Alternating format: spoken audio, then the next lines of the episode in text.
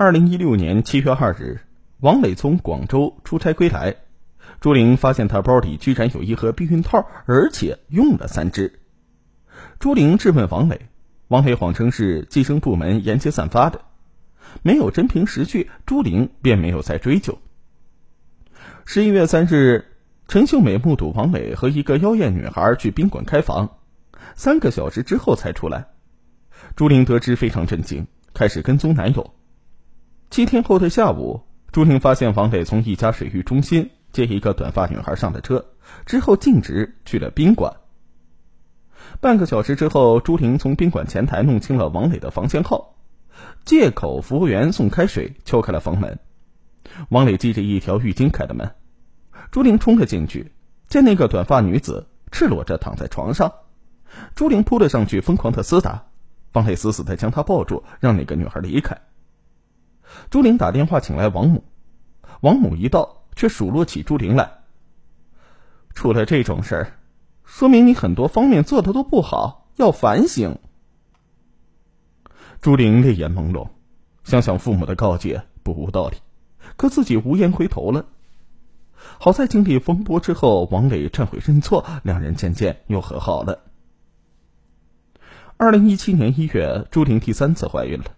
第二次堕胎时，医生就警告过她，小心将来不能生育，所以这次她真的不想再打掉了。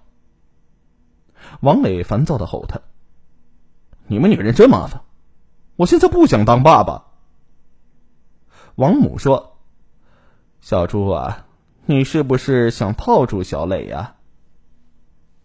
朱玲生怕王家觉得她别有用心，只好又去了医院。在手术台前。朱玲泪如雨下。手术做完之后，两个闺蜜都坚决的劝朱玲与王磊分手，她仍然摇头。爱过一场，哪能说放下就放得下呢？术后，朱玲打车回到公司，却吃惊的发现王磊在办公室与风尘女子鬼混。朱玲当即吞了五十片安眠药自杀，被同事发现而获救。事后，无限悲凉的朱玲下了决心。搬到陈秀美的出租屋，又应聘到一家酒店做了迎宾小姐，体会到了久违的自由。朱玲对闺蜜说：“我要重新活一回。”好景不长，王磊打听到了朱玲的下落，查到了她的新手机号，多次让她回去。只有我甩女人，哪能让女人甩我呀？你逃不出我的掌心。朱玲的心情变得糟糕。常在半夜里从噩梦中惊醒。十月十日，有人在陈秀美的出租屋门上贴了张字条：“朱玲，你若不回到磊哥身边，小心出事儿。”这让本来就轻度抑郁的朱玲愁肠百结，进退两难。十月十五日的晚上，朱玲和陈秀美刚下班走出酒楼，两辆出租车停在他们的身边。以王磊结拜兄弟范虎为首的七个小青年冲了出车，将朱玲强行带到王磊舅舅的套房。王磊正在等在那儿，一见朱玲就开始骂。朱玲想逃，却逃不掉。十七日晚上六点左右，朱玲从王磊舅舅家二十一楼的窗口飞身跳下。当晚七点多，朱伟民和周友珍接到民警打来的电话，说朱玲跳楼了。两人跌跌撞撞的赶到医院太平间，只见到了女儿冰冷的尸体。重庆市沙区公安分局刑警侦查科认定朱玲为自杀。王磊辩解说，朱玲是在他不知情的情况下跳楼的，直到民警敲门来问时，他才知道。朱伟民厉声问：“我把女儿交给你时是好端端的，她为什么要自杀呀？”王磊的眼中经过了一丝惊恐。随即溜之大吉。朱伟民听了李云和陈秀美的详细讲述，老泪纵横，这才知道女儿这两年有多苦。他决计将王磊告上法庭，委托重庆某律师事务所律师刘小瑶、马世征代理此案。清理朱玲遗物时，朱伟民发现了一本日记，上面全是女儿的血泪控诉。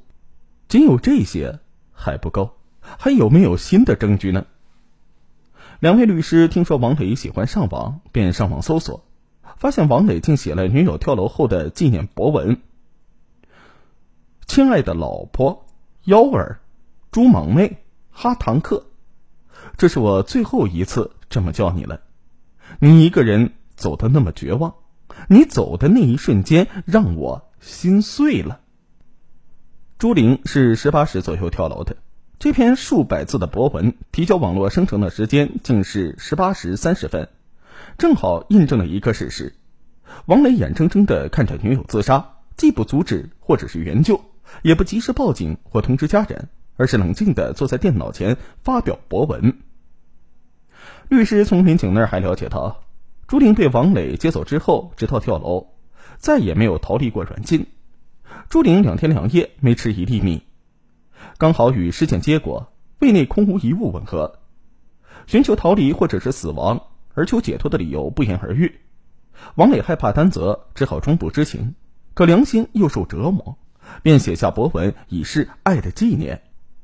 两位律师奋笔疾书，以王磊漠视同居女友生命权等为由起诉法院，要求王磊支付死亡赔偿金、精神损害抚慰金等共计三十七万余元。二零一七年十二月二十七日，沙区法院一审认为，公安机关确定朱婷自杀，据此王磊不负有特定作为的义务。朱伟民悲愤交加，我要一告到底。二零一八年三月五日，重庆市一中院开庭二审，两位律师感慨陈词。